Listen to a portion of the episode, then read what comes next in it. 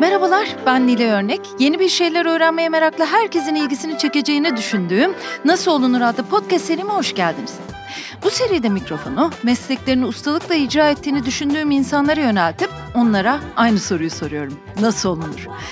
Bu bölümde konuğum komedyen, ses sanatçısı, senaryo yazarı ve oyuncu Ata Demirer. Hoş geldin Demir.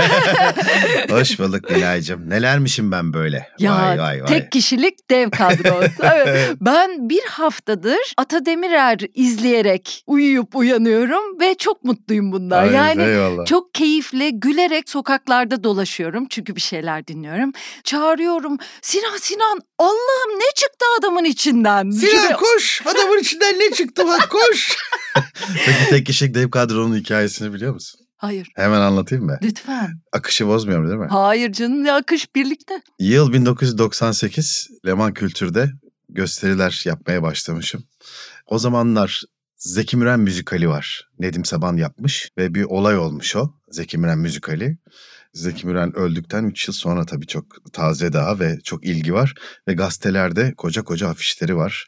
Bizim de bir afiş yapmamız lazım ve gazeteye vermemiz lazım ki insanlar beni seyretmeye gelsin. Fakat oyunun ismi yok. Atademirer var sadece. Stand-up yazıyor ama bir isim olsa ne tatlı olur falan diye bir böyle slogan alt Evet. başlık lazım. kara kara bakıyorum o tiyatro sayfasının reklam ekinin olduğu sayfaya bakıyorum işte. Baktım Nedim Saban sunar Zeki Müren müzikali altına da 40 kişilik dev kadro yazıyor. Şimdi 40 kişilik dev kadro 40 kişilik dedim ulan ben de bir tek kişilik dev kadroyum. Kardeşim dedi ki aha çok güzel bir isim buldun abi dedi seni anlatıyor falan. Her açıdan hani zaten kocaman bir adamsın şişkosun falan dev gibisin falan. İşte e, bir sürü de karakter canlandırıyorsun zaten karakter komedisi yapıyorsun. Bu isim olur dedi. Bir düşündüm evet ya tek kişilik dev kadro içiyle de örtüşüyor. Bu ismin hikayesi o. Sonra işte tek kişilik dev kadroyu yaklaşık binin üzerinde 1500'e yakın yıllarca yaptım. Sonra ikincisini yaptım.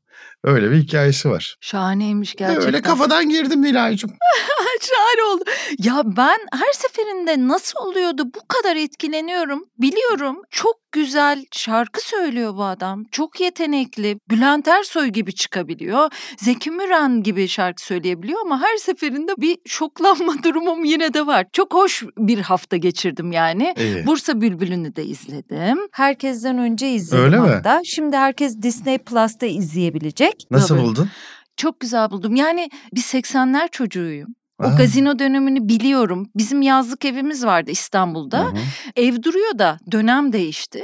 Gündüz çay içilen, milletin önünden denize girdiği çay bahçeleri işte. Akşamları gazino olurdu yani orada bile. Hı hı. Hani Bursa'yı düşünemiyorum. Çok hoşuma gitti. E biraz oradan girelim mi? Bursa Tabii. Bülbülü dedim ama seni sen yapan şeyleri merak ediyorum. Tabii ki Tamam. Bursa'da var değil mi? Hı hı. O dönem var. O 80'ler var. Müzik var. Ya ben hatırlıyorum çocuğum gazeteler bile kaset veriyorlardı. Karışık kasetler vardı mesela ve o dönemin müziği tam o filmdeki müziklerdi. Bugün de aynı yoğunlukta müzik var ama bugünkü müziğin evrilme girişi o zamanlardan başlıyor. Yani şu an mesela rap diye dinlediğimiz birçok şarkının altyapısının aslında veya hip hop arabesk olduğunu görüyorsun. Aslında bildiğin arabesk onlar. Arabeskin başka sazlarla, başka vurgularla, elektronik müziklerle evriltilmiş hali.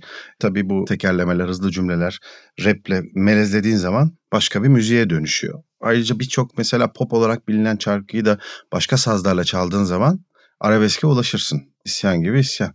Taverne müziğinin giriş yaptığı dönemler 80'ler. Ferdi Özbeğen mesela tam bir taverna müziği değil. Ferdi Özbeğen çok özel bir solisti rahmetli. İyi bir piyanist, şantör, akordiyonist aynı zamanda. Akademik eğitimi de var. O bir soluk getirdi. Yorgo Vaporidis vardır yine o yıllardan tavernacı. Sonrasında işte arabesk şarkıların klavyeyle çalınması hali ve birlikte eğlenelim duygusuyla bir taverna furyası başladı. Ben tam o dönemi çocuğuyum. Yani Cengiz Kurtoğlu, Necdet Alp, Arif Susam, Ümit Besen, Cengiz Coşkunel. Onlarla büyüdük. Tabii o zaman erkek ve kadın da böyle birbirine çok fazla temas edemiyordu. Instagram'dan oradan buradan bir anda tanışma imkanları olmadığı için daha platonik yıllar. O yüzden müzik daha çok hizmet ediyor. Yani herkes gelir olmuş gidiyorsun şarkısıyla sevdiği kızın başka biriyle olma ihtimalini düşünüp ağlıyor falan filan. Mesela platoniklik çok önemliydi. Platonik aşk modaydı yani. Şimdi tabii devir değişti. Bizim devremizde kapanıyor ben İlay.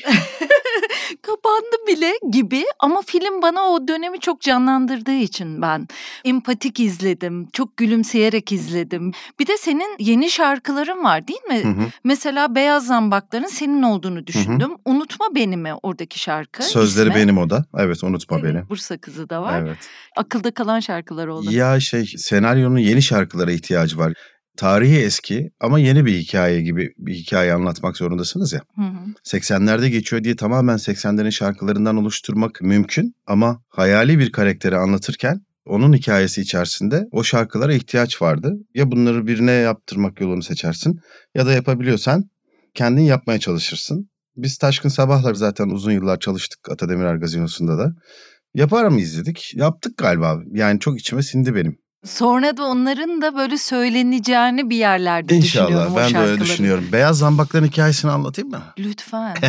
lütfen. Muğla'dan Bozcaada'ya geçiyorum. Filmi senaryosu bitmemiş daha son 30 sayfası falan böyle bir toparlamaya çalışıyorum. Bir türlü kapatamıyorum hikayeyi öyle mi yapsam böyle mi yapsam. Bozcaada'ya filmi bitirmeye gidiyorum yani. Genelde o evde öyle şeyler oldu. Yani benim uğurlu masam orada gibi Hmm. bir şey. Pandemi dönemi. Muğla'dan geçerken dedim ki domates biber bir şey alayım. Gittiğim yer mahrumiyet bölgesi zeytinliğin içinde bir eve gidiyorum. Hmm. Kimse yok yalnızım. Durdum böyle bir yaşlı karı koca vardı. Baktım beyaz çiçekler var. Dedim abla bunlar ne? Oğlanım dedi onlar dedi beyaz zambak dedi. Bak dedi bak nasıl kokuyor falan. Bir kokladım falan dedim. Çok güzel. Al bunları da götür dedi kadın. Tamam dedim aldım koydum böyle iki tane tenekeye ekmiş onları vardı şöyle. Evet. Çok güzel. Yağ tenekesine basmış. Koydum verandaya. Başka kimse yok evde. Günlerce böyle bir yüz yüze baktık o zambaklarla. Buna bir sahne yazayım dedim. Filmdeki o sahneler oluştu. Beyaz zambaklar bir anda geldi yani. Ben hemen kaydettim. Taşkın abiye yolladım. O da müziklerine bir el attı. Öyle ikimiz ortaklaşa bir şey çıkarttık. Kırlangıç mevsimi yaklaştığında 24 Mart'tır annemin doğum günü. 28-29 gibi kırlangıçlar gelir. Sığırcıklar gider. Ben yaz çocuğu olduğum için ben de 1 Nisan gibi falan denize çıkarım. Benim için kırlangıç mevsimi bahar geldi demektir. Yani görürüm ben onları mutlaka yani. İstanbul'da yaşıyorum. Beni bir de Bozcaada'da yaşıyorum zannediyorlar. Hayır ben İstanbul'da yaşıyorum. Yazları gidiyorum. Bir yazlıkçıyım aslında. Kışın da arada gidiyorum falan. Kırlangıç mevsimi demek ataya start demek yani. Sezon başladı demek. Şarkı ondan öyle değil mi? Şimdi kafamda e, kaldı da ben Evet. şarkıyı tekrar Zambak da o edemeyeceğim. zaman çıkıyormuş yani. Evet, tahmin Kırlangıç mevsimi yaklaştığında beyaz zambaklar açar gönül bağında. Hiç kimse duymasın, aşkımı bilmesin. Öyle gidiyor. Ben söylersem berbat edeceğim. Şimdi bu arada ben bir kuş gözlemcisi olarak Hmm. İMÇ'de mesela baştan kara yapım mı müzik mi ne onları tabii. da atlamadım yani. Aa. Bayağı küçük küçük ayrıntılar var Eyvallah, yani ikinci eyvallah. üçüncü seyretsem neler Evet. göreceğim çok hoşuma gitti.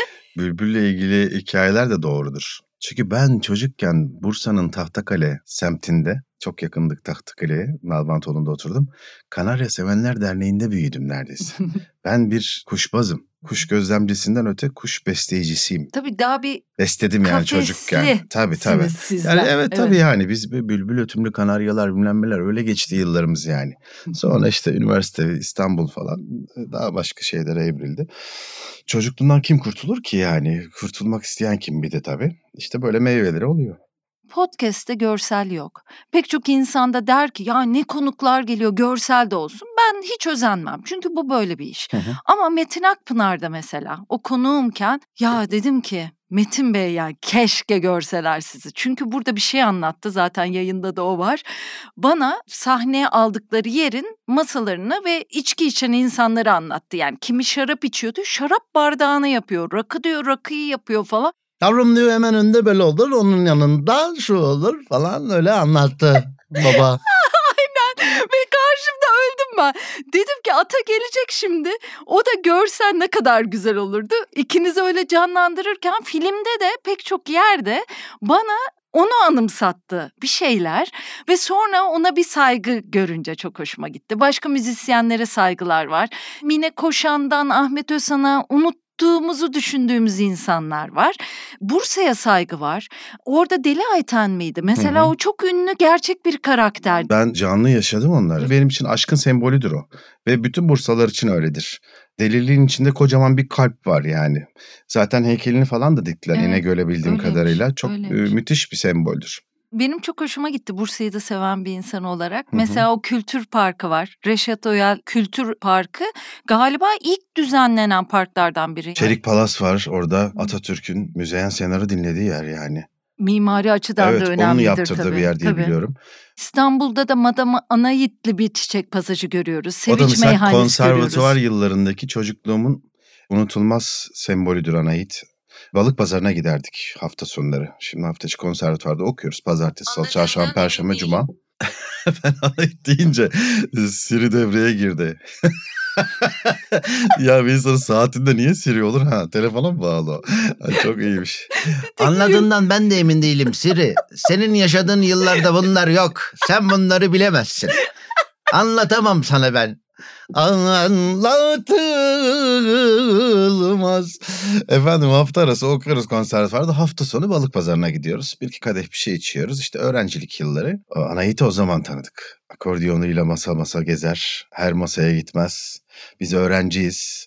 Bize gelir, güler yüzle karşılarız. Sokak çalgıcısı bence çok kıymetlidir. Tabii. Şimdi ailenden başlayalım. Senin varlığında nasıl olunurunda annenin Ayten Hanım'ın çok büyük bir rolü var değil mi? Hı hı. 72 Bursa doğumlusun. Annen genç yaşta diyelim. Tabii o zaman ki. öyleydi yani. Evet 17-18 yaşlarında evleniyor hatta 18 yaşında anne oluyor. Sen dünyaya geliyorsun bir koca bebek olarak çünkü bir röportajını Hı okudum. hı. Öyle enteresan bir karakter ki Nilay'cığım çalışmışsın dersleri.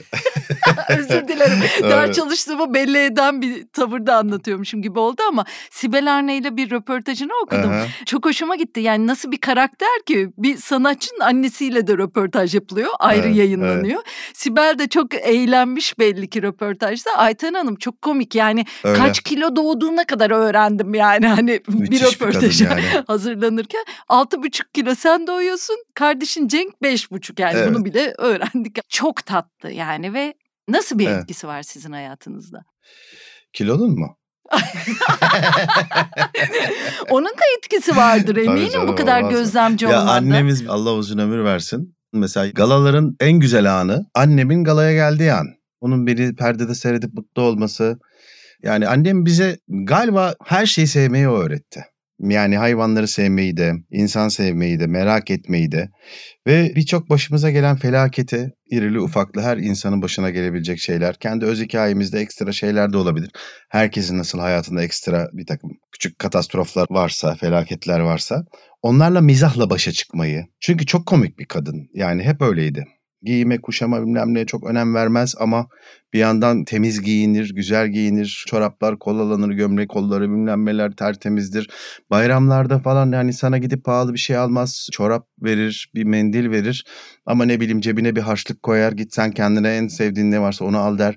Yani bir bakarsın mahallenin kedileri sadece onun arkasından yürür. Çünkü onlara rüşvet vermiştir, peynirdir bilmem nedir. Bizim yemeği hayal ettiğimiz, dolapta olduğunu bildiğimiz kalan börekleri bilmem geceden yapıştırmıştır onlara. Kediyle rekabet ettiğimi hatırlarım. Ya verme artık diye. Karışma sen onların ihtiyacı var. işte sevaptır falan. Ya martılara alıştırmış. Anneme gittiğimde annemin yatak odasından cam açıkken veya perde açıkken geçtiğimde martıların çat çat çat çat çat pencerenin önündeki sövenin saçağın üstüne konduğunu görüyorum. Onları bile alıştırmış.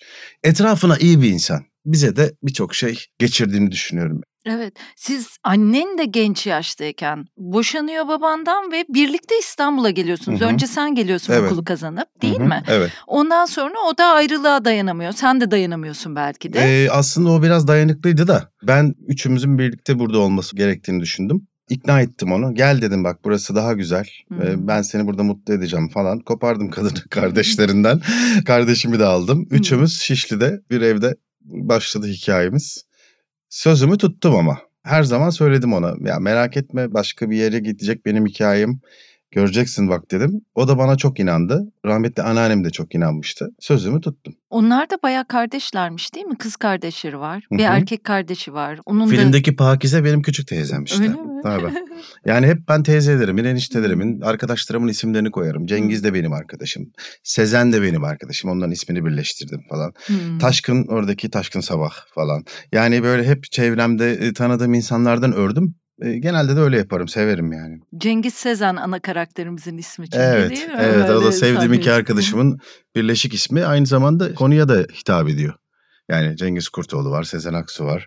Yani o bir sembol gibi yani. Tabii Mümin abi var bir değil mi Hı hı. mahallede? Evet. Onunla biraz müziğe giriyorsun. Müziğe her zaman meraklıydın, ilgiliydin ama bir yerlerde çalışmak. Hani Beatles için söylenir ya yani klasik 10 bin saat kuralı. Bunları Almanya'da barlarda çaldılar. Şuralarda çalıştılar, asıl orada piştiler diye. Senin de öyle bir pişme sürecin var aslında değil mi önceden? Ya şimdi benim abim olmadı diyemiyorum ben. Benim kardeşim var. Benden 6 yaş küçük. Biz bu yolda hep birlikteydik ve birlikte gitmeye devam ediyoruz.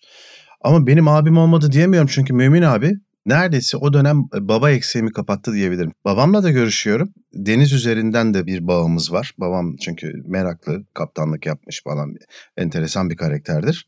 Babam 13 yaşında Bursa'yı terk etti. Bodrum'a gitti. O yıllarda rastladım Mümin abiye. Mümin abi benden 10 yaş büyüktü. Yani o da o zaman 23-25 yaşlarında falandı. Berberdi, muacirdi Kırcaleli ama düğünlerde bağlama çalardı ve bendeki o müzik arzusunu görünce bana ufak ufak işlemeye başladı. İşte oraya gidiyordum. Sürekli o berber dükkanında ufacık bir dükkanda vakit geçiriyordum. Akşamleyin gel bakalım bizde şarkı söyle. İşte gel kenarda tef çal. Şunu yap bunu yap falan. Sonra bir gün klavye aldık falan filan.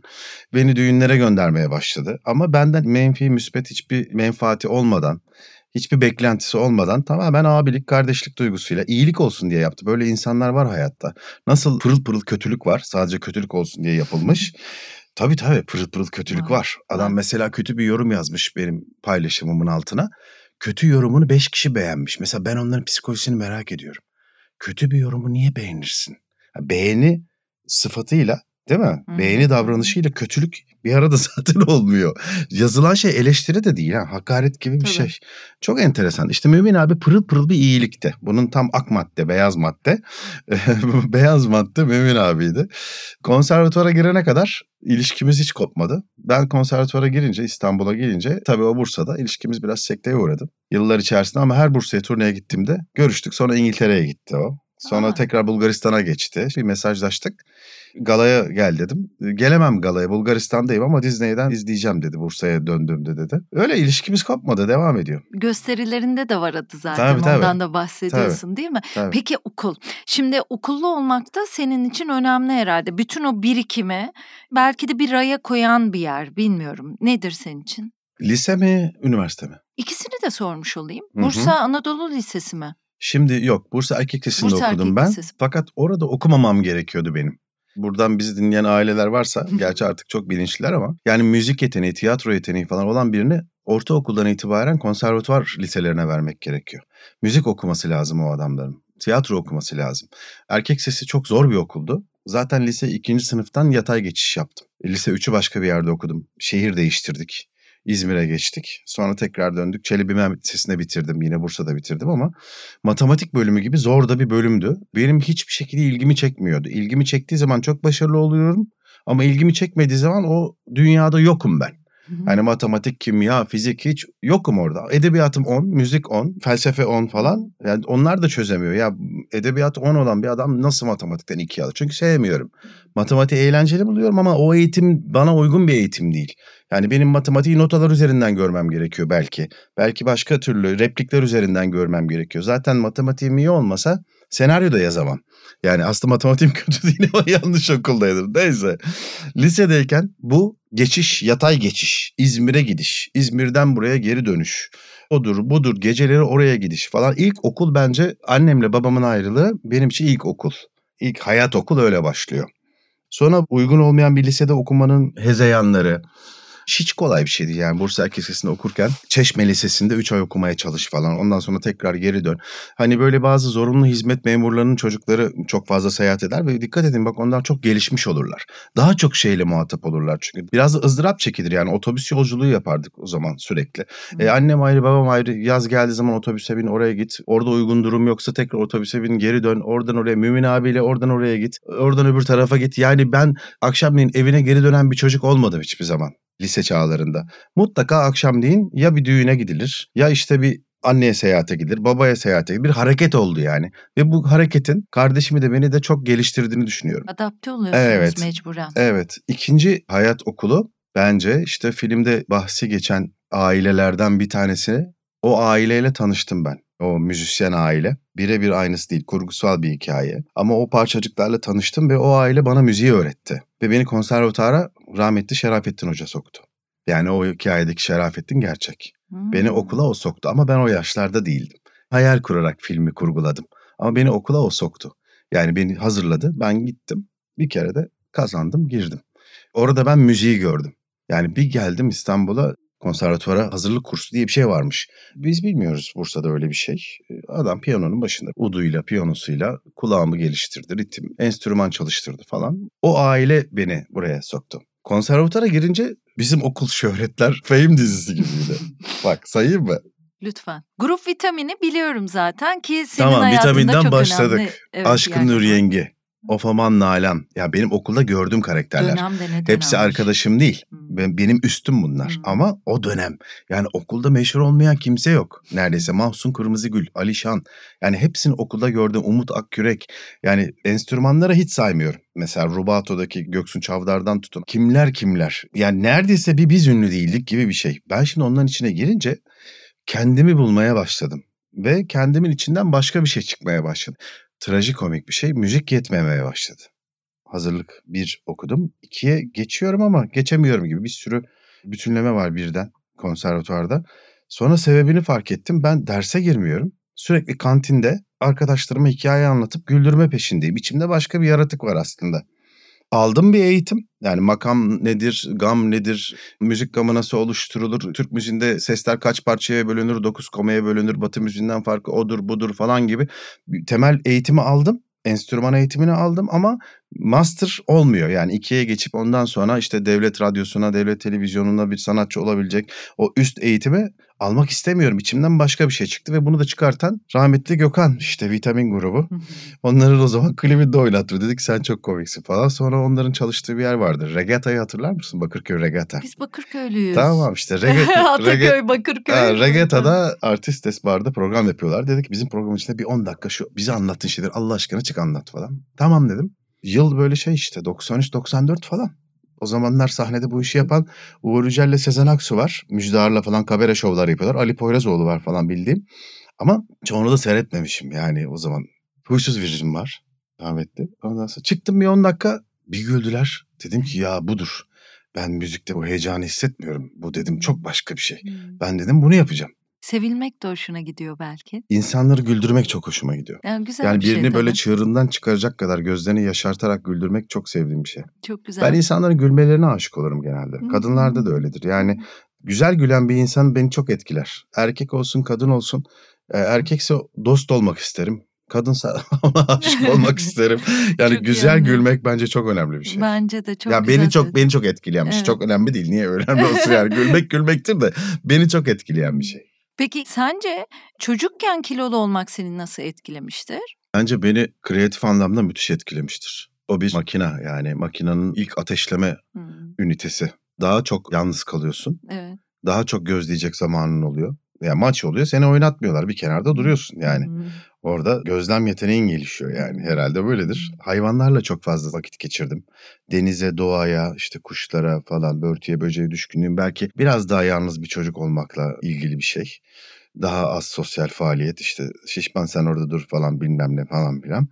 Fakat enteresandır. Beni arkadaşlarım hani bu karikatürize ettiğim şişman resmi var ya. Çok fazla öyle itelemediler beni. Tam tersi ben biraz ukalaydım galiba. Yani ben istediğim zaman içlerine girip bir iki numara çekip kendi dünyama geri dönüyordum. Annemin öyle bir şeyi de var saptaması. 5 yaşında çocuk kaşını kaldırır mı ya diyor. Ha, öyle. ben, ben de komik buluyorum. Ben öyle miyim ya falan diyorum. Vallahi diyor yani kaşını kaldırıp söylediğin şeyi bir daha tekrar ediyordun. Ben Hmm. korkuyordum falan diyor adam gibi bir şey var evin içinde diye. Bir de yüzün çok güzel ya Ata. Yani şöyle bir güzellik var. Mesela eyvah eyvahları izlerken insan yani bir insanın sevimliliğinden ölür mü? Yani böyle yüzünü böyle yani yanaklarını sıkıp sevesin geliyor. Şimdi öyle bir karakterken mesela filmde de var öyle birkaç çıkış yapıyorsun birden ciddi ya adam ya bu diyorsun hani yaşı var falan. Şimdi mesela Bursa Bülbülü'nü seyrederken Hı yani yaş almış birini gördüm. Şimdi Evet. karşımdaki insan öyle değil yeniden Evet. ata. O çok enteresan çünkü seni günlük Bu ama hayatta çok istediğimiz bir için. şey ya bizim. Öyle mi? Hı. Tabii ya. Olmuş ama o yani zaman. o zaman teşekkür ederim olmuşsa. Çünkü bu perukla merukla falan olmaz. Ya ben dedim ki aa Ata Demirer de yaşlanmış dedim mesela filmi Süper. izlerken. Sonra saçlar değil ifaden de filmde farklı. Hı hı. Yani şimdi Eyvah Eyvah'taki o karakter, o yürüyüş, eller, o Evet. dudak, bir dudak var orada. Evet evet. O gülme var. Şimdi burada ara sıra hani posterde biraz daha o çocuksu gülüş var ama gerisinde hepsinde koca kelli felli derler ya tam öyle bir adamsın yani. Ben şimdi karşımda yeniden genç Ama filmleri film yapan bu görünce- işte.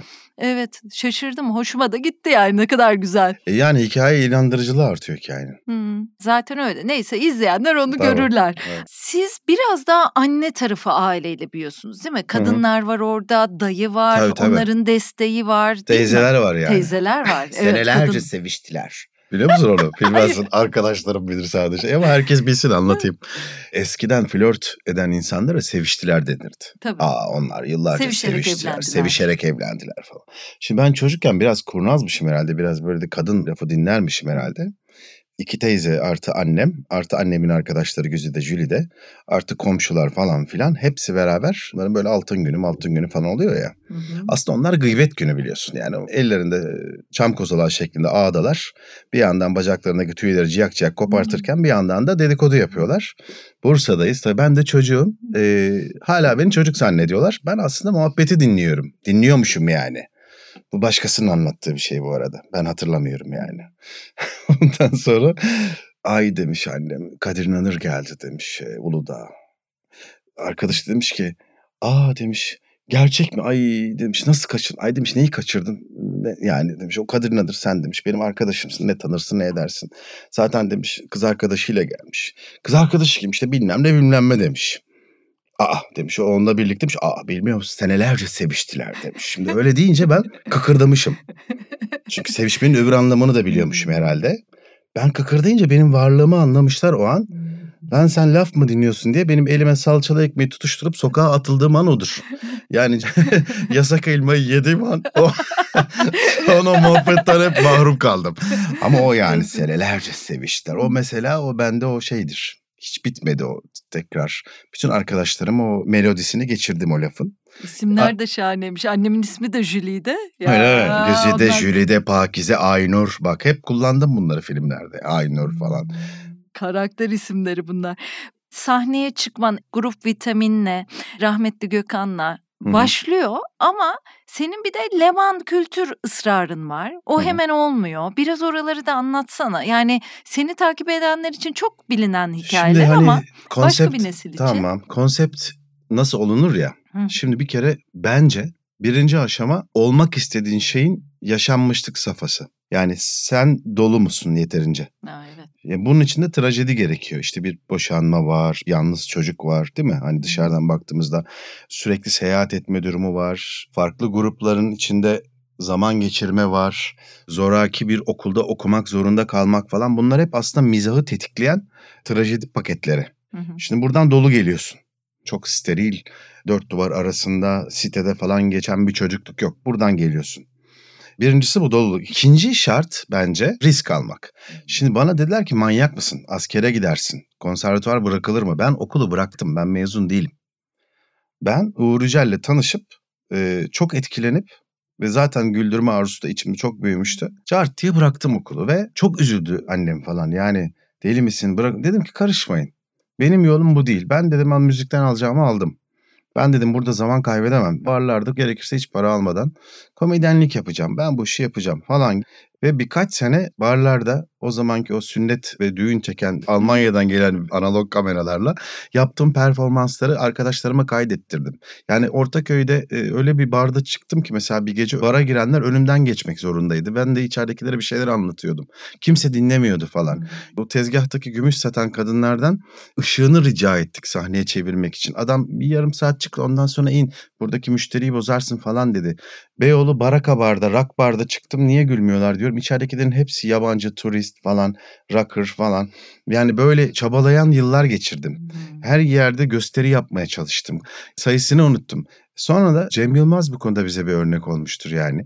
Cem Yılmaz Leman'dan meşhur olup çıktığı için dedim ki ben de oraya gidersem belki benim de bir şansım olur. O ısrarla oraya gittim.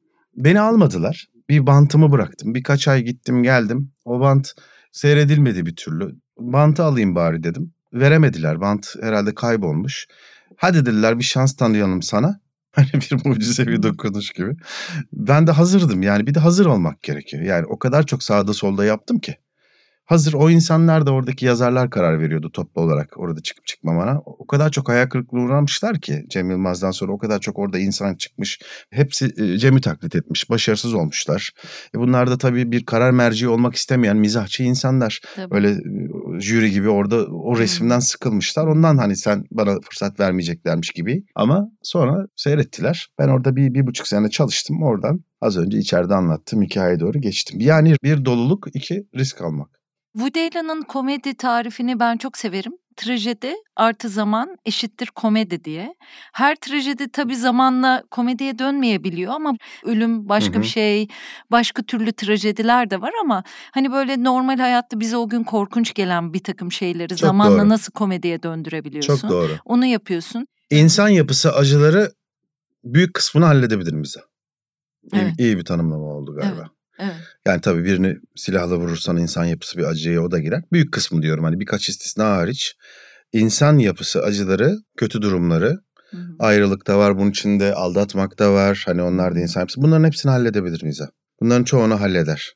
Gülecek bir şey çıkartırsın oradan. Yani bir süre çıkartamazsan da sonra çıkan şey çok lezzetli olabilir. İşte kilo, kekemelik, başka bir yerden gelmiş olmak, fakir olmak bir zamanlar veya çok zengin olup fakirleşmek. Yani insan yapısı birçok sıkıntıyı mizahla atlatabilirsiniz. Evet. Bize de duygudaşlık kurduruyor. Tabii. Birisi bunu İlaç anlatınca, tabii canım. yapınca. Ben de çünkü Şener Şen seyrederdim. Hı. Moralim bozukken. Muhsin Bey'i seyredip gecelerce o öğrencilik yıllarındaki sıkıntıyı aşmaya çalıştığımı bilirim yani. Rembetiko seyredip, Mediterrano seyredip, Sinema Paradiso seyredip yani hayatımda tutunacağım bir dal olarak o eserlere yapıştığımı bilirim. Kemal Sunal seyredip. Hepimiz için öyle değil midir? Bir Hababam sınıfı, bir Şekerpare, bir Neşeli Günler, bir Bizim Aile falan oynadığı zaman iyi hissederiz. Evet. E çünkü mizah bir rahatlatıcı ilaca, ürüne de dönüşür yani. Hmm. Orada bir de vicdan var. O bahsettiğimiz filmlerde. Şimdi komedinin türü de değişti ya. Ben düşünüyorum niye o dönem filmlerini biraz daha seviyoruz kendimize yakın ya da sıcak buluyoruz diyelim. Orada başka bir vicdan, iyi kötü, doğru yanlış tartısı da bize öğretiliyor ya. Didaktik şekilde değil de Evet. bugün onun biraz değiştiğini görüyorum sanki düşündüm de. Nilay'cığım söylediğini biraz açayım kendimce. Hı hı. O zamanki filmlerde mesela Nilay'la ben dalga geçeceksem bir şey buluyorum yani. Nilay'a mesela saf trik diyorum. Hı. O saf trikte kalıyor daha ötesine geçmiyorum. Şimdi mizaha çıkartmak için hakaret noktasına varacak bir argüman kullanılıyor. Benim filmlerimde yoktur ama genel olarak kullanılır yani. Şu an çok popüler olan birçok mizah dalında. Eski filmlerde kibarlık hakim. Bir Yani nezaket var. bir evet, nezaket var. evet. Bileyim işte Şaban karakteri hani en atak, hı. en ağır hakaretleri ediyormuş gibi gözükse de Hı. sadece o lafı tekrarlar. Altı boştur. Devamı gelmez. Ee, Böyle büyük büyük paragraflarla karşısındakinde dalga geçme yoluna gitmez. Kendini dalga geçilen duruma düşürerek güldürür. Yani eyvah eyvahlardaki Hüseyin gibi yani bir laf iki lafla geçer. Ben onu seviyorum yani. Ben o konuda mizahi olarak yaşlanmış da olabilirim. Bundan da keyif alırım. Woody Allen diyorsun mesela benim de sevdiğim müthiş bir sanat adamı. Hani Hı. dikkat edersen varoluşta dahil olmak üzere ironisini yaptığı olgular çok kibarca geçer. Dünyayı kibarlık kurtaracak. Bu arada demin içeride konuştuk dedin. Tevafuk kelimesini de kullandın. Ben ona hak edilen haklı tesadüf gibi bir çeviri yapıyorum. Değil Hı mi eski evet. Türkçeden? Zamanında ona hazır olmak. Yani sana bir fırsat verildiğinde hani Gökhan hadi çık burada anlat dediğinde hazırsın. Hatta Hmm. şimdi anlatalım mı? Burada Storytel stüdyosunda çekiyoruz. Berk İmamoğlu dedi ki ya Ferhan Şensoy'la olan o sahneyi ben unutamıyorum Kanal 6'da hı. dedi ve sen o hikayeyi Berk'ten tabii ki daha iyi anlattın. Biraz anlatsana o da tevafuk yani gerçekten çok güzelmiş. Ya işte Leman'a kadar geldi iş ama bir üste geçmek için bir şeyler gerekiyor. Bir arkadaşım geldi yanıma bir organizatör. Hemen dedi gidiyoruz. Nereye gidiyoruz falan Kanal 6'ya çabuk çabuk dedi. Gösteri de yeni bitmişti. Ne işimiz var? Ya dedi ben ayarladım yürü gidiyoruz. Bir geldim Nedim Saban stand-up başlıklı bir tartışma programı yapıyor. İçeride Ferhan Şensoy var, Cem Özer var, Beyaz Öztürk var. 98 yılı, 99 yılı yani. Hiçbiriyle tanışmıyorum daha önceden tanışmadım.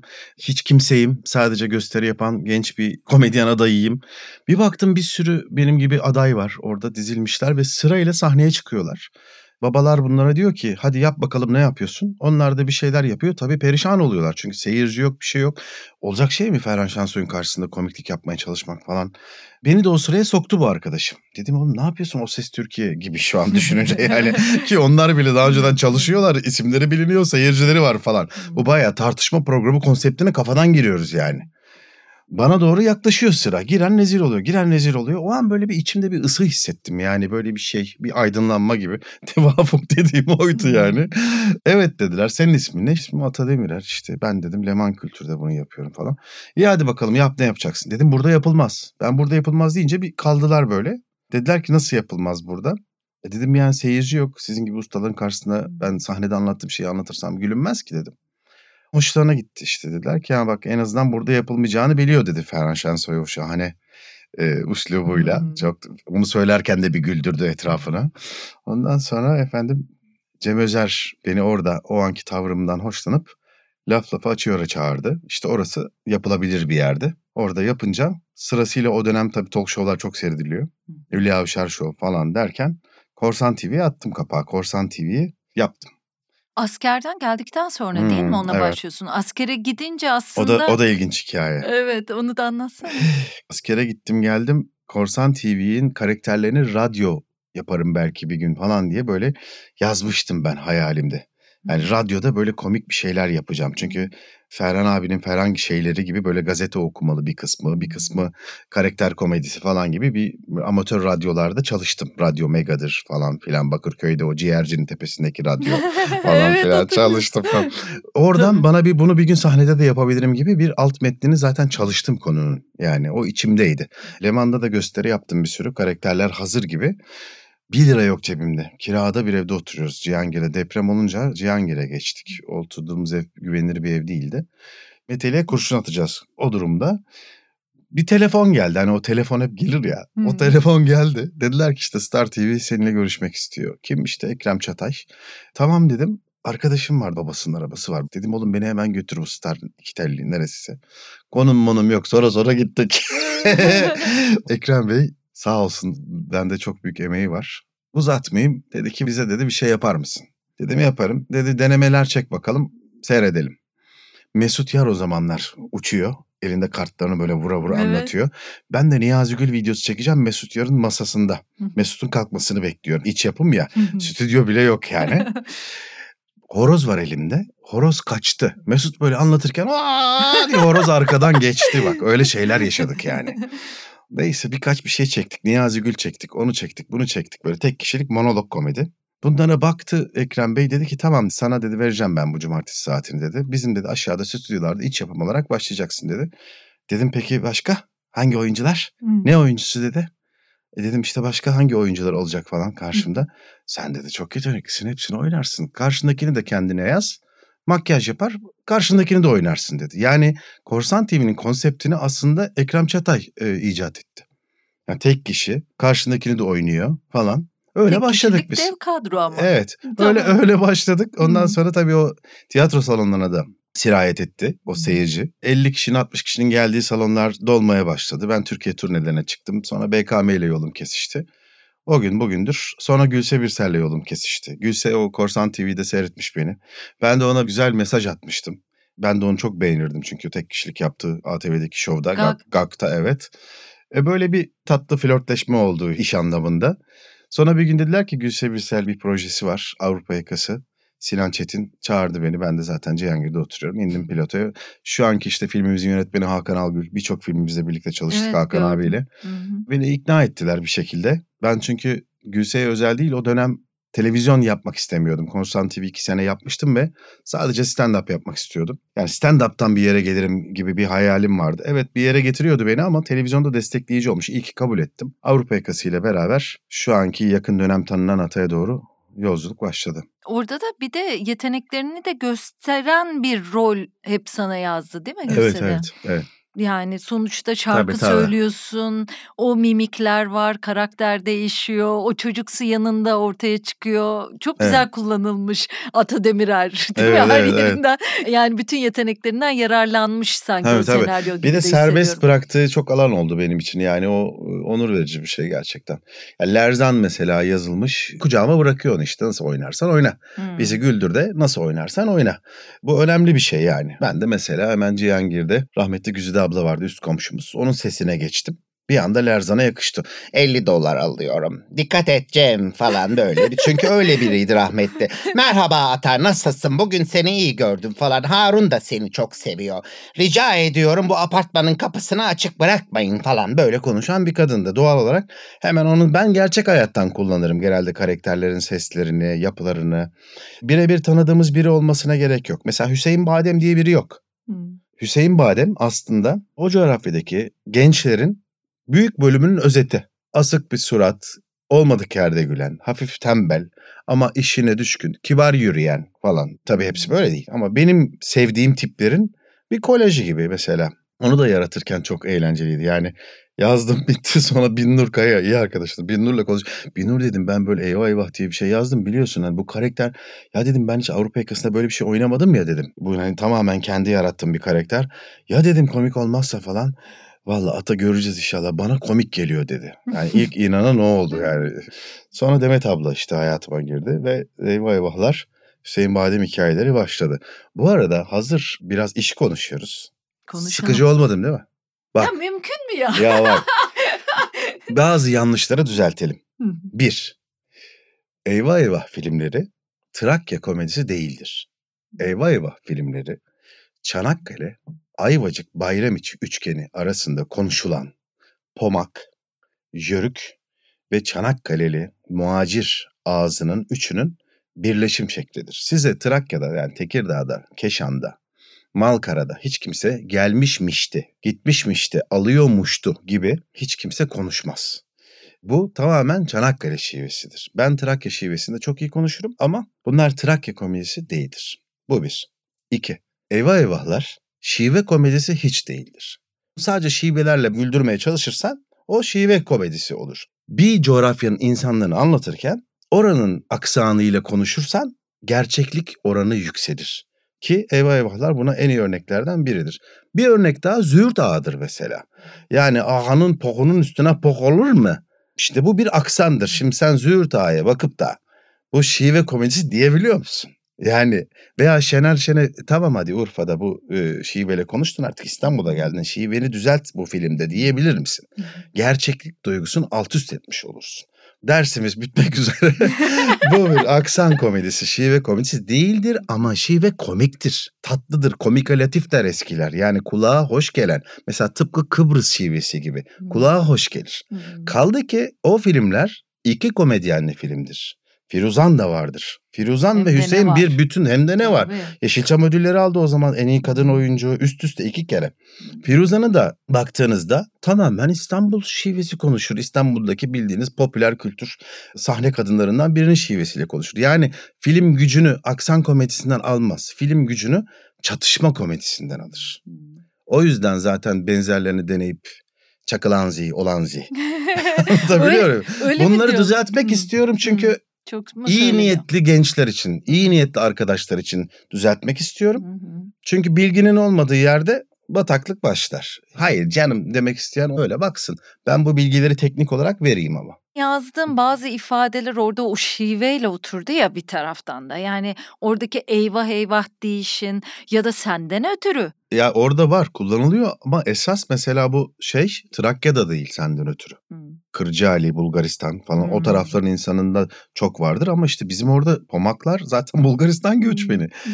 Ya bir coğrafyayı değiştirdi bu filmler biliyor musun? Hiç geldin mi o tarafa? Ben oraya evet çok giderim. Yani tabii. Eyvah eyvah berberi, parkı bilmem nesi yani çok ha, büyük o göze etkisi var. bakmadım ama Kötü tabii. anlamda da değiştirdi. Ona Hı. çok üzülüyorum. Yani o güzelim ağaç vardı. Demet Akbağ'la altına içki içtiğimiz filmde o bütün güzel sahnelerin oluştuğu büyük ağaç. Oraya bir kooperatif evleri yaptılar. Ve öyle pazarladılar. Eyvah filmindeki ağacın orası falan gibi. Hmm. E, Eyvah Eyvah gayrimenkul bilmem ne. Yani maalesef etinden bodundan çok kötü yararlanıldı. Hmm. E, çok üzülüyorum. Mesela kaç tane film çekilmiştir? Venedik'te, Roma'da, Paris'te. Hiç filmlerin bozdu Roma'yı gibi bir cümleyi duydunuz mu? Veya olabilir mi öyle bir şey? Roma Çeşmesi bozuldu mu mesela? Roma Çeşmesi'nin önünde ben 100 tane film sayarım şu an yani. Kötü turizm. Sevdiğimiz şey bu maalesef. Kültür değil. Yani Bozcaada'nın güney sahilleri bu Hmm. kış kişiye ait olduğu için bütün bitki örtüsünü Hmm, tabii. grayderlerle söküp badem ağaçları dikti oraya. O bitki örtüsünün içinde kekikler var, yılanlar var, endemik türler var, keklikler var, tavşanlar var. Aksona Mehmet Süngerci, Yaşayan Hmm. Son Süngerci Mehmet abi kitabında da yazar. Der ki adanın öyle bir kokusu vardır ki aslında o güneşte yanan pastırma otu, çemen otunu kastediyor. Babakale'yi bordoladığın zaman Bozcaada'ya bir buçuk saat mesafeden adanın kokusunu duymaya başlarsın der. Gerçekten o koku bir tek Bozcaada'da bir de Kinidos'ta Knidos vardır. Aynı enlemde oldukları için herhalde Akdeniz enleminde. Oradaki bitkiler de var. İşte o kokuyu yaratan bitkilerin herhalde bir yüzde otuzunu yüzde kırkını söktü adam ve badem ekti onlar. Arazi ona ait olabilir ama çok büyük bir arazi. İnsanların altına denize girdiği koylardan oluşan bir yara. Tavşanların evlerine bunu yapma. Bir zamanlar orası mermer madeni olarak kiralanmış. Mermer bitince veya çıkmayınca tam bilmiyorum. Orası öyle kalmış ve kendi kendine gelişmiş o güzellik yani. Hmm, Ama doğa kötü kazanır yani. Doğa geri alır Tabii, tabii, da aynı kazanır. zamanda. Badem de bu arada avokado gibi çok su isteyen bir şey bu. Ben de bilmiyorum nasıl olacak. Bu arada senin bahsettiğin kokuyu ben çok iyi bilirim. Mehmet Demirkol doğalgaz uyarı kokusuna tabii. benzetiyor yaptırırız ya. Mehmet abi. Mehmet abi attım arkama ada turu yaptırıyorum motosikletle. Bir yerde durduk dedim kokluyor musun? Ben diyor bu kokuyu hatırlıyorum bir yerden diyor. Abi dedim, nereden hatırlıyordun bir şey? Ya bu diyor doğalgaz kokusuna benziyor ya ben de çok severim. Ya tabii senin doğa, hayvan işte belki de annemden aldım dediğin sevgin, deniz sevgin belki de onu da babandan aldın Babamdan değil mi? aldım, o da evet. seni sen yapan Yani şeylerden annem biri. de denizi çok sever ama beni denize ilk sokan, ilk alıştıran dedem ve sonra babam. Hı. Bu arada bir teyzenin ve dedenin sesi de çok çok güzelmiş değil mi? Evet rahmetli dedem, kurşun dedem. Bunlar Ağızka Türkü soyadları Kaçar o yüzden. Hepsi o boyların hepsi Kaçar soyu. 38 o faşizm rüzgarı yükselince Aravi, Ağızka o taraflardan Evet, geliyorlar. Mugallit bir adamdı. Orta oyuncularından fırlamış gibiydi. Hı. Anormal hızlı şakaları vardı gerçekten. Yani ben çocuk aklımda anlıyordum şakalarını. Herkes yerlere yatardı. Kurşun dedem çok komik bir adamdı. Hı. Küçük teyzem bayağı Esengül, Kamuran Akkor falan öyle bir ses. Baba tarafında babamın babası Hacı Dede o da beyaz Arap gibi Şamlı Arnavutonlar ama böyle bir karışık bir soy. O da şey Gazelhan Hafız falan böyle müthiş Vay canına. hafızlama Hı. okuyan biri. Hı. Biraz yetenek havuzum şanslıyım. Bir şeyler almışım aileden ama ben sana çok samimi olduğum bir şey söyleyeyim. Ben yeteneğe hayran kalırım ama saygı duymam. Yani Messi için hayranlık duyuyorum ama saygı duymam Çabasına. için çaba göstermesi Evet. lazım. Çünkü bu yetenekleri taşımak, taşırken de ölümlü olduğunu bilmek çok sinir bozucu bir şey. İnsana çok yük olan bir şey. Çünkü ister istemez o kibrin sularına giriyorsun. Yani böyle bir ve bunu taşımak çok kolay bir şey değil.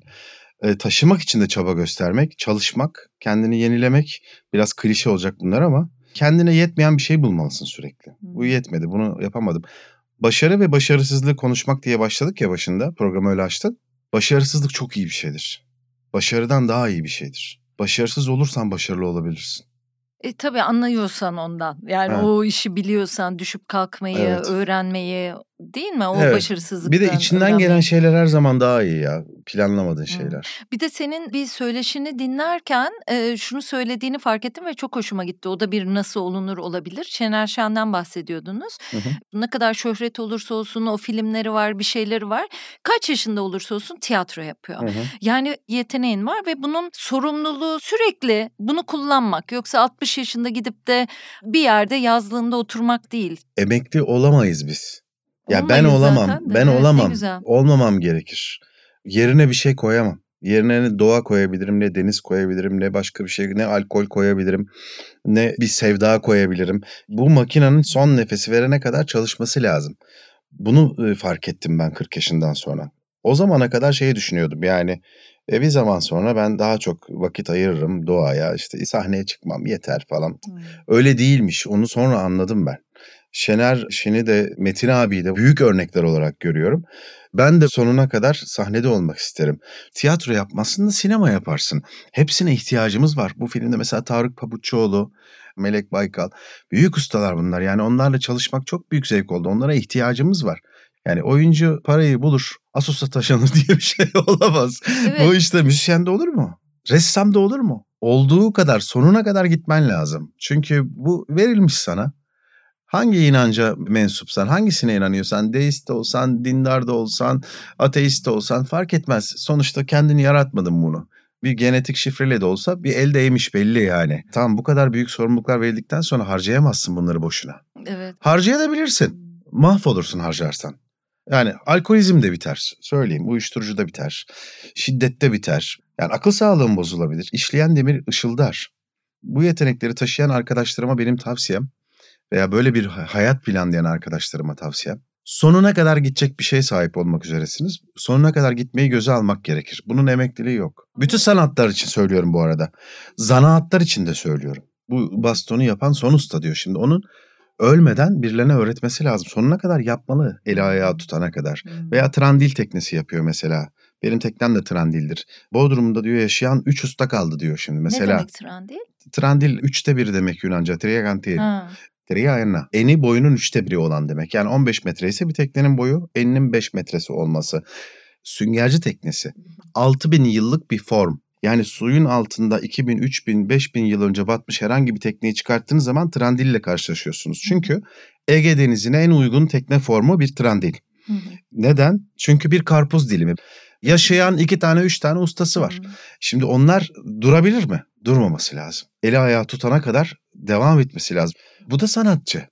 Anlatabiliyor muyum? Tabii. Benim konuşasım varmış. Şahane. Peki burada disiplin ve saygı da önemli. Bir vefadan bahsettik ya. Yani senin yaşadığın yere vefa, aileye, belki arkadaşlarına vefan, onların isimlerini veriyorsun vesaire. Ama bir taraftan da zorluklar da elde ettiğin başarıya da bir vefan var. Yani bunu kolay elde etmedin. Ee, bunun için de bir disiplin gösteriyorsun. Şimdi komedi yapan, insanları güldüren, biraz şen şakrak görünen insanların daha disiplinsiz olabileceği, kolaylıkla yaptığı gibi bir anlayış var. Ama senin bir saygının yanı sıra işine, meslektaşlarına büyük bir disiplinin de var muhtemelen değil mi? Bu kadar işi düzgün çıkartmak, bir çıtanın altında kalmamak büyük bir disiplinle olmalı. Sahnede kaç saat kalıyorsun gazinoda? Üçe yakın. Yani Çok hayalimdi. Stand-up'ta sonlara doğru bir yalnız hissettim kendimi. Dedim ki ya ben dedim böyle bir gazino gibi bir şey yapayım. Hem stand-up yapayım hem şarkı söyleyeyim. Hem başka karakterlerin seslerinden şarkı söyleyeyim. hmm, Taşkın sabah bir konuştuk. Sen ciddi misin ya? Dedi tamam hadi yapalım o zaman. hmm. Evet sonra uzadı o işte 3 saatlere geldi ama iyi ki yapmışız. iyi ki yaptın. Eyvah eyvahın dördü gelmez mi? Şu an gündemin Bursa Bülbülü. tamam. Bursa Bülbülü çok güzel film değil mi ya? Ya güzel. Ya şunu biraz sevelim izin ver ya. Peki orada Arzu'nun kendi sesi mi Özge Hanım'ın? Yok değil. Çok güzel bir ses o da yani. Evet, İkiniz o sahnede şahanesiniz. Melek Büyükçınar diye bir müzisyen arkadaşımızın sesi. İşin ilginç tarafı Özge ile konuşma sesleri çok yakın. Hmm. Doğal olarak hiç e, sırıtmıyor, birebir oturuyor. Bir de Özge benim hayatımda gördüğüm en çalışkan oyuncu. Özge Özacar. Evet. Özge Özaçar benim hayatımda gördüğüm en çalışkan oyuncu. O kadar iyi çalıştı ki o şarkılara. Ya benim prozedim bazen tutmadı. Onunki tuttu. Yani ben hani nasıl olsa yaparım var ya. Bazen oluyor işte insan. Baktım kız tabanca. Dedim ki tamam yani çok şahane. Bu, budur. Evet. İçinde bulunduğun şu zamanda en çok neye minnet duyuyorsun? Ailemin hayatta olmasına. Hmm. Sağlığa şükrediyorum. Şu an elim ayağım tutuyor ve daha birçok şey yapabilecek kudrette hissediyorum kendimi. Başka hayallerim de var ilerisi için. Bir de şu hani der ya insan ya 10 sene nasıl geçmiş hiç anlamadım falan.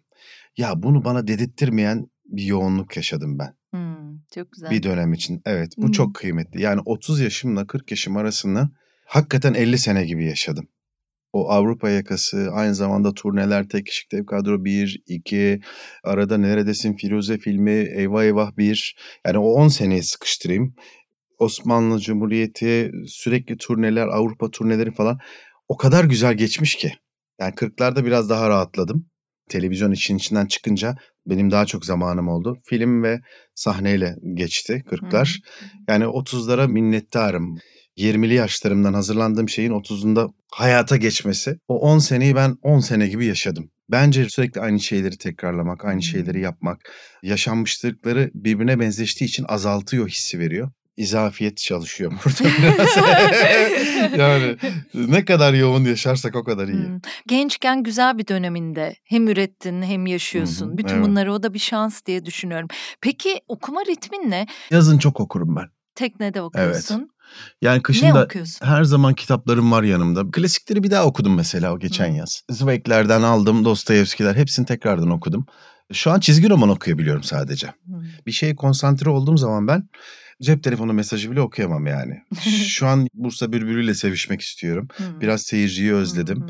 Zaman geçsin tekrardan kitap okumaya başlarım. Kitap dinliyorum bazen uykuya geçmeden önce. Ya evet uykuculardanmışsın Evet, sen de. evet. Bazıları öyle. Evet, evet. Ciddi bir kitap okuyucusuyum. Hı hı. Yani ben çocukken okuduğum kitaplara bütün birikimimi borçluyum büyük bölümünü yani. Onun için sordum. Yani Hı hı. ne okursun özellikle bazı şiir okur, edebiyat okur. Sen Hepsini, de Türk Edebiyatı'nın hepsini okudum ben neredeyse.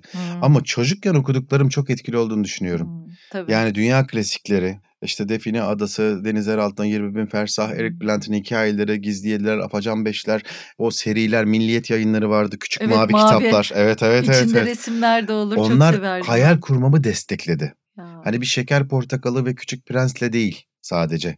Öbürleri karabalıklar onlar bunlar falan. Hayalin iyi bir şey olduğunu öğretti o eserler bize. Çok güzel. Sen teknik bir şeylerde okuyan biri gibi duruyorsun da yani Hmm. hani denizcilik yani böyle teknik, bilgi, nasıl yapılır, nasıl edilir türü kitapları Çok da okuyan birine sabırsızım benziyorsun. aslında. O tarz kitaplardan Ha. ziyade birilerinin anlatıcılığının üzerinden kısa mesafede o bilgiye ulaşmayı severim. Hı. Yani Mehmet abi mesela o kadar çok anlattı ki bana bu Trandil hikayelerini. Trandil okuduğum halde e, okumama gerek kalmadı Tabii. bir süre sonra. Şarap konusunda da mesela bir merakım var. Hı. Onunla da ilgili birçok şey okumaya çalışıyorum. Resimle ilgili olduğunu biliyorum. Bir koleksiyon diyeyim yaptığını. Efemera ile ilgili ne? Belgeler, posterler sanki topluyormuşsun gibi geldi. Filmi izledikten sonra da hani o dönemin hafızasıyla ilgili bir şeyler yapıyor Yaptım. olabileceğini düşünüyorum. Çok eskiden Düşündüm. beri öyle bir koleksiyonerliğim var. Hı hı. Çanakkale Savaşı ile ilgili bütün kartpostallarım var. Oo, Haluk Oral çıktı. Tabii, tabii. Ondan sonra eski afişlerim var. Hı. Mesela Apikoğlu'nun ilk sucuk reklamı var bende. Ah, çok severim. Duru sabunlarının falan Hmm. ve bu müzayededen aldım. Severim ben eskiyi. Koleksiyoner demeyeyim kendime. Yani koleksiyoner böyle bir yere kapatır ve seyredermiş gibi geliyor. O adam ben değilim öyle Hannibal Lecter gibi ama hayatımda kullanıyorum. Mesela duru sabunlarıyla il- ilgili olan şey banyoda duruyor. Sucuk reklamı Mutfakta. mutfakta, duruyor. Rakı ile ilgili olan yemek masasının orada duruyor. Resimler de var baya. Bir tane e, Sayın Bugay heykelimi iş sanat aldı. Sergiye gitti. Ay ev eksik geliyor çocuğumu özlüyor gibiyim. Yeter. İyi bir ay orada kalacakmış dedim. Ne yiyecek ne yiyecek o adam orada. Ah. Türk ressamlarını da severim. Hı. Asker ressamlarımı severim. Pertev boyalarım var. Pertev Hı. boyarı severim. Civanyan severim. Klasik resim severim. Modern resim de seviyorum. Figüratif seviyorum genelde. İlke Kutlaş. Evet. Ee, Ali Elmacı. Şeyi de seviyorum. Rönesans etkisindeki figüratif İtalyan resimleri var. Mesela Luca di Castri. Serra Yılmaz sayesinde tanışmıştım. Rönesans ressamlarının anatomisiyle resim yapan ama çağdaş resim yapmaya çalışan ama ışık böyle Caravaggio gibi siyah tema kullanan bir arkadaşımız. Onun resimlerinin de neredeyse hepsini aldım çok ayıp olacak ama yani öyle bir şey açgözlülüğe itiyor. Yani ufacık yapıyor ve çok mütevazi bir şey yapıyor ve onu da alayım şuraya koyarım falan. Evde yer kalmıyor bir süre sonra. Seviyorum Sen yani. resim yapıyor musun? Ben yapamam herhalde. Genelde müzik de benim şeyim. Peki senaryo yazmayı yolda mı öğrendin? Mesela Evet. Avrupa yakası Hı hı. vesaire o dönem midir? Vallahi Gülse'den öğrendim. Yani İyi olmuş. her hafta kucağımıza bir senaryo koyduğu için matematiğini anladım ama biraz daha farklı filmler sevdiğim için seyretmeyi genelde hani yola çıkan adam duygusu başlattı bende senaryoları. Sonuçta sitcom matematiğiyle o aynı değil.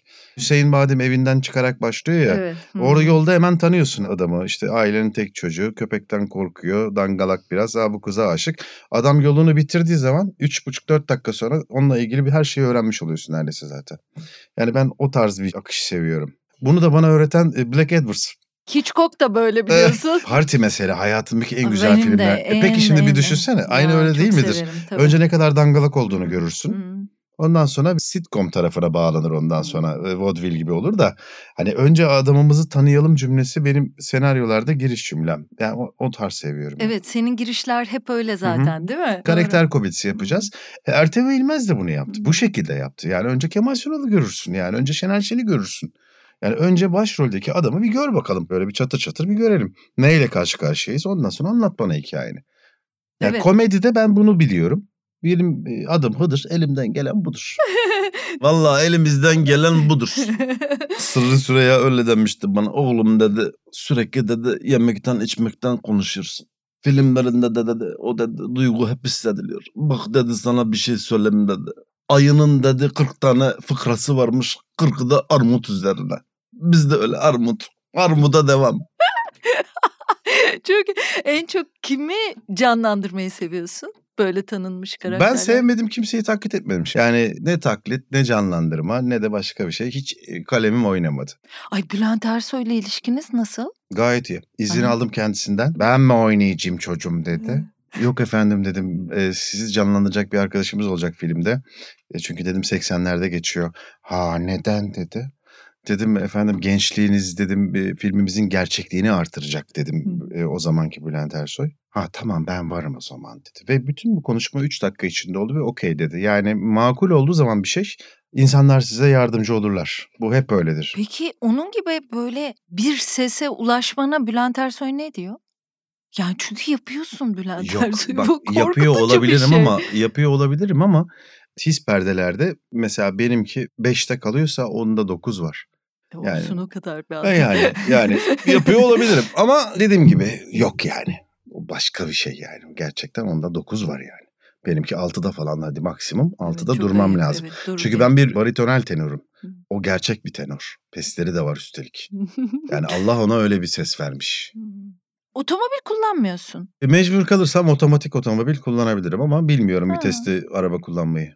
Motosiklet kullanıyorum. Özel bir nedeni var mı diye merak ettim. Vallahi dayım yarışçı benim. Bir zamanlarda Bursa'da çok meşhurdu. Murat Şahin Kaçar.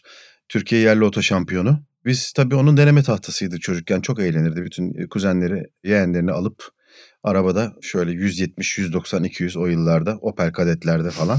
Öyle bir korku kaldı bende herhalde. Bir de rahmetli Gökhan da biraz etkili oldu. Onun o trafik kazasında ölmesi. Allah rahmet eylesin. Bir de ben çok turne yaptım. Çok kötü şoförlerle kimi zaman yaptım. Akşamdan kalma, hazır olmayan, yorgun olan ve çok tehlike atlattım. Hiçbir zaman bir araba kullanma arzusu bırakmadılar bende. Öyle bir arzum olmadı yani öyle söyleyeyim. Bendeki de benzer. Seni iyi anlıyorum. Ve yani aynı açıdan. aynı arkadaşla yıllardır seyahat ediyorum o yüzden. Bence iyi şoför. Buradan şoför arkadaşlarıma sesleniyorum. Durakta araba yok arkadaşlar. Durakta araba yok. Yakın arkadaş varsa İyi şoför bence. tekrar ediyorum. Durakta araba yok. Storytel. Durakta araba yok. Nihal Yalçın durağında araba yok. Nihal Yalçın kim? Cihangir'de araba yok diyor. Nilay Örnek durağı. Alo. Nihal Yalçın sesleniyor. İnaycığım iyi şoför bence fren yaptığını hissettirmeyen şoför. Hmm. Ve sporcu gibi araba kullanmaya hazırlanan şoför. Hmm. Peki sana son sorularımı sorsam. Bir nasıl olunur diyeceğim ama yani zaten ara ara konuştuk bunları. Hangi tarafından istersen. Tek kişilik dev bir kadro olmak zor. Sende müzisyenlik var. Hem yazması var bu filmden de görüyoruz ki. Hem söylemesi var. Albümünde var arada. Onun dışında komedyenlik. Belki komedyenlik temelinde. Bir de sen müzikli bir hikaye anlatıcısı gibisin benim için. Yani hikayelerin var. Bunu ne yolla olursa artık müzikle mi olur, komediyle mi olur onları anlatıyorsun. Bunların iyisi nasıl olunur sence? Yani işte birine bir şey empoze etmek yapıma aykırı bir şey. Evet önden konuşurken de hep onu dedin sen bana. Evet. Yani. Sadece şunu söyleyebilirim. Trajedi olmadan mizah olmaz. Hayatımızdaki acıları rafine etmemiz lazım. Onları dönüştürmemiz lazım. Aşkla olur. Bunu ben yapmazsam mutsuz bir insan olacağım. Ben bunu yaparsam çok mutlu olacağıma ben inandım. Buna inanırsanız o konuda kendinizi nasıl geliştireceğinizi birileri size söyler onları. Zaten onları görürsünüz yani. Bunu yaparsam çok mutlu olacağım. Bursa birbirini beğenirlerse çok mutlu olacağım. Bursa birbirini ağlarlarsa daha da mutlu olacağım. Budur motivasyonu. Baştan sonucunu düşünerek değil kendinin o yolculukta işte biraz bahsettiğin içinde nasıl iyi hissedeceğini düşünerek belki de Evet, başlıyorsun evet. değil mi? Para kazanacağım, ünlü Hayır, olacağım hayır, hayır. şeklinde değil Asla. de. Hiçbir zaman parayla ilgili bir motivasyonum olmadı. Para gelir. Para hiçbir şey değil. Hı hı. Para bir şekilde lazım olur ama para için olmaz. Gerçek kahkahayı ve alkışı almak için. Hı hı. Eğer komedyenlik konuşuyorsak. Bunun için yaparsanız o zaman zaten siz kapıyı örtersiniz birileri içeri para sokmaya çalışırlar. Şunu da al öyle kapat kapıyı derler. Yani o gelir yani. Boş verin onu. Hiçbir zaman düşünmedik biz onu. Beyaz eşya aldı kardeşim. O beyaz eşyayı senetle kırdırdık. O parayla Barbaros Bulvarı'na benim afişlerimi yaptırdık ve ben Boğaziçi Üniversitesi'nde gösteri falan yaptım. O parasını karşılamıyordu. O videoları çekebilmek için. O videolar gitti ondan sonra Leman'a başladı oradan oraya. Anlatabiliyor muyum? Spot piyasada aldığımız eşyayı kırdırıp afiş yaptırdık. Bu kadar gözü kara olmak gerekebilir. Cüretkarlık değildir gözü kara olmak. Tabii.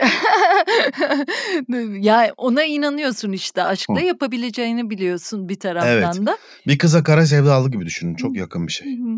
Peki zamanlamayı sormayı unuttum sana. Risk almaktan bahsettik ama bir de komedide zamanlama diye bir şey var değil mi? Stand-up'ta en çok gördüğüm şey zamanlama. Bir de Seinfeld belgeselini izlerken görmüştüm galiba yanlış olmasın ama orada şöyle bir şey söylüyordu. Seinfeld'in karşısındaki stand-upçı. Kimse komedyene iltimas geçmez. Yani bir kere seni arkadaşın olduğun için, daha önce güldüğü için dinler ama ikinci yapmaz. Çok acımasız bir şey, güldürü işi demişti. Buna katılıyor musun? Bir de onu merak ediyorum zamanlamayla bu. Evet tabii. Değil mi? Torpili yok yani. Zamanlama müzikte de çok önemli. Müzikte Ha, tabii. ritim duygusu zaten Hı hı. yani. Mizahta öldürücü boyutta. Yani bir saniye es verdiğin zaman başka bir şey. Vermezsen, hızlı geçersen çok iyi bir şaka çalışmaz. Tam zamanında yaparsan çok büyük çalışabilir. Suflex denilen hadise herhalde değil mi? Mizah sufleksi. Suflex mi? Suflex mi? Suplex mi? Bilmiyorum latincesini. Suplex olması lazım tiyatral anlamda. Bakarız Google'dan oğlum biz de insanız lan. Bak. En iyisi Türkçe konuşalım. Hayır adam Siri geliyor şey diyor storytel'e çıkıyor suplex diyor bir şey diyor süpangile diyor bilmiyor cahil adam. Matematik mizahta en önemli şey yani adam geliyor burada kimlerin Jerry Lewis'le beraber o kahkahalar kralını çekiyor yani. Olağanüstü bir adam ben artık gidiyorum. İlber Hoca'yı da aldık. Evet. Aşkla. Bu işler aşkla. Beyaz zambaklar açar ona göre. ya çok güzel şarkı o. Ben onu çok sevdim. Bir rüzgar kapar da gecelerde Necel alsa beni gecelerden. Unutma beni daha sonra acaba Bülent Ersoy seslendirir mi? Çok hoş olur. Bana da öyle geliyor. Ha, Dur çok iyi bir ipucu espri olur. vermeyelim. Ya. Ben peli- pelikan sahnesine de bir kefilim yalnız. Tabii. Şahane. Peki Türkiye'de birlikte nasıl daha iyi yaşarız sence Ata? Göreceğiz. Biraz daha ekonominin düzelmesi lazım. Hmm. Biraz insanların mutlu olması lazım. Adamın yüzü gülmüyor ki. Tuttuğu futbol takımının galip gelmesini mi bekleyecek mutlu olsun diye. Nilay'cığım iki tane domates çorbası, üç espresso, 530 lira olabilir mi? Geçen gün kafede ödedim para. Bu arada Paper Moon'da falan değildik yani. Hı hı. Cihangir'de basit bir kafede ödedim para. İki domates çorbası, üç espresso ve hadi bir tane de su içilmiştir. Şahane. 530 lira olabilir mi ya? Bak 750 liraya bir kü- küçük rakı affedersin 3-4 meze kalkıyorduk. 1000 lira verip kalkıyorduk. Koca 3 kişi affedersin alkolümüzü alıyorduk. Nereye geldi? Domates çorbası. Hazır çorba sosu koymuş içine. Ketçap geziyor içinde. Ben sana bir şey söyleyeyim mi? Bu gidişat iyi değil. Böyle olmaz. ya Deniz abisi bu da değil mi? Evet. Nasıl bitirelim Ata? Ne yaparsan yap yap yap. Aşk ile yap yap. Gerçi biraz Tarkan gibi söyledim ama. Tarkan'la anlaşıyorsunuz değil mi? Onu tabii da tabii çok Tarkan. seslendiriyorsun. Ben çok harika bir sanatçı. Evet. Çok önemli bir yıldız. Hı hı. Çok teşekkür Ben ediyorum teşekkür hatta. ederim. Dedim ya bir haftayı seni izleyerek, dinleyerek geçirdim. Çok keyifli geçirdim. Çok sağ ol. Hepimiz ben, için. ben teşekkür ederim. Evet, çok güzeldi.